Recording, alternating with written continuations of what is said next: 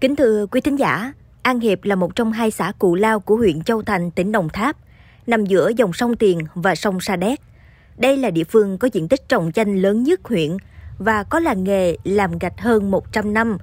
Nhu cầu di chuyển làm việc của công nhân, nhu cầu giao thương mua bán nông sản trên địa bàn này rất lớn. Nhưng tất cả lại phải lệ thuộc vào hệ thống bến đò ngang.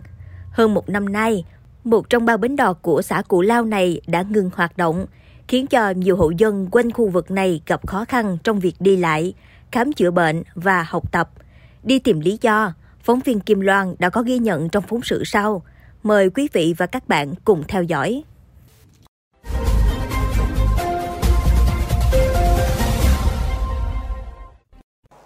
Lụy đò là một khái niệm mặc định đối với dân cư sinh sống trên đất Cù Lao. Với An Hiệp cũng thế. Xã đảo này có ba bến đò phụ trách vận chuyển hành khách từ Cù Lao An Hiệp qua phía bên kia sông nhiều năm nay là Cò Chỏi, Tứ Phước và Xẻo Vạc. Tuy nhiên, từ cuối năm hai không hai mốt, bến đò Cò Chỏi đã ngưng hoạt động, chỉ còn lại hai bến luôn trong tình trạng ùn ứ và quá tải. Ông Lê Văn Hải, bảy mươi lăm tuổi, sống tại ấp An Thạnh cho biết, nếu trước đây ông chỉ di chuyển một ki lô mét lại có thể đến phòng khám của bác sĩ, thì từ sau khi bến đò Cò Chỏi tạm ngưng, mỗi lần bệnh ông phải di chuyển ít nhất năm ki lô mét để vừa qua đò, vừa chạy một vòng mới đến được phòng khám. Ông Lê Văn Hải cho biết. Thì nói đúng nghe, tuổi lớn thì đây thì nếu mà có đò này đưa thì qua bác sĩ Hạnh nè, thì nó gần gũi, nó dễ, phương tiện nó dễ hơn. Vậy đó. Như ban đêm ban hôm nhiều khi mình chở gió bệnh thất thần đó, mình cũng có đò này mình qua sông nó cũng gần hơn. Còn đây để đi cái vòng nó xa hơn. Là bến đò khác tại già cả rồi đi xa không được, phương tiện nó cũng khó khăn. Thì giờ tôi nhu cầu chính quyền là cho bến đò này đưa qua đưa lại, cho người cao tuổi rồi ta dễ đi qua đưa lại cho nó thuận tiện cái đường đi thôi. Dù bước vào năm học mới, học sinh của xã An Hiệp cũng phải qua đò để đến trường. Tuy nhiên, trải qua năm học hai không hai hai hai không hai ba, nhiều học sinh trên đảo này đã nhiều lần trễ học vì chỉ chờ đò.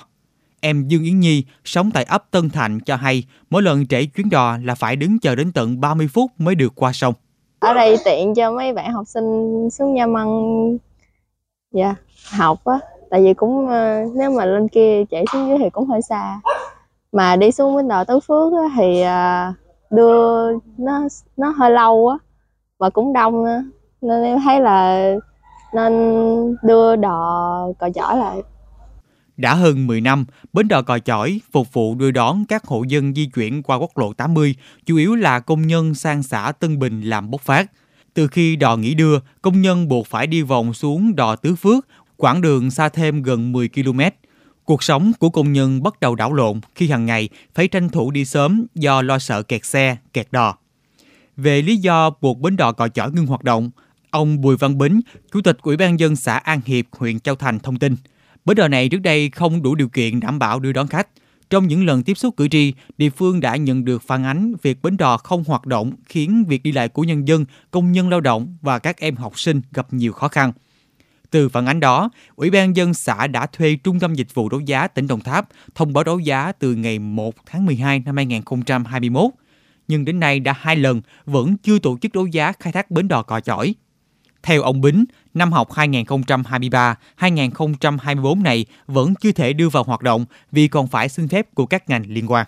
Có nghĩa là xã sẽ tiến hành họp dân, trước mắt là bến đò đã chưa đủ điều kiện để hoạt động. À, sau khi mà đã đủ điều kiện thì xã sẽ tham mưu cho Ủy ban nhân huyện và xin phép. Bởi vì cái này là phải có mở bến của Sở Giao thông nữa. À, nên là cái này là tới khai giảng này mình chưa được đâu. Tại khai giảng là ngày năm rồi. Thì trong cái này thì tôi nói đủ điều kiện, tại vì mình đâu phải là mình tự quyết được đâu. Khảo sát rồi các thứ rồi mình mới đủ điều kiện thì mình mới uh, đề xuất được. Tại vì cả xã thì đâu có thẩm quyền. Như vậy, thời gian này người dân xã An Hiệp tiếp tục lụy đò trong tình trạng quá tải. Đây là vấn đề ngành chức năng phải quan tâm và kiểm tra giám sát chặt chẽ. Riêng việc đáp ứng thêm một bến đò đủ điều kiện để rút ngắn khoảng cách di chuyển cho người dân là điều cần thiết, nhất là đối với người dân sống tại Cù Lao, Bãi Cồn. Chỉ có phương tiện đò phà là duy nhất để hỗ trợ đi đứng. Ngành chức năng xã An Hiệp cần nhanh chóng hoàn thành các thủ tục đề xuất nhằm sớm đưa bến đò hoạt động trở lại, tạo điều kiện cho người dân đi lại, giao thương.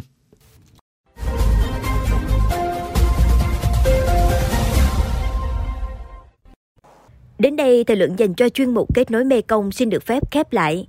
Mê Công ép em xin mời quý vị và các bạn cùng lắng nghe kênh podcast chuyên biệt đầu tiên về đời sống của người dân vùng đất phương Nam, Chuyện Mê Công, trên nền tảng thiết bị di động bằng cách truy cập vào các ứng dụng Spotify, Apple Podcasts trên hệ điều hành iOS, Google Podcasts trên hệ điều hành Android, sau đó gõ từ khóa Chuyện Mê Công. Còn bây giờ, cảm ơn bà con và các bạn đã quan tâm lắng nghe. Xin chào và hẹn gặp lại vào kỳ sau.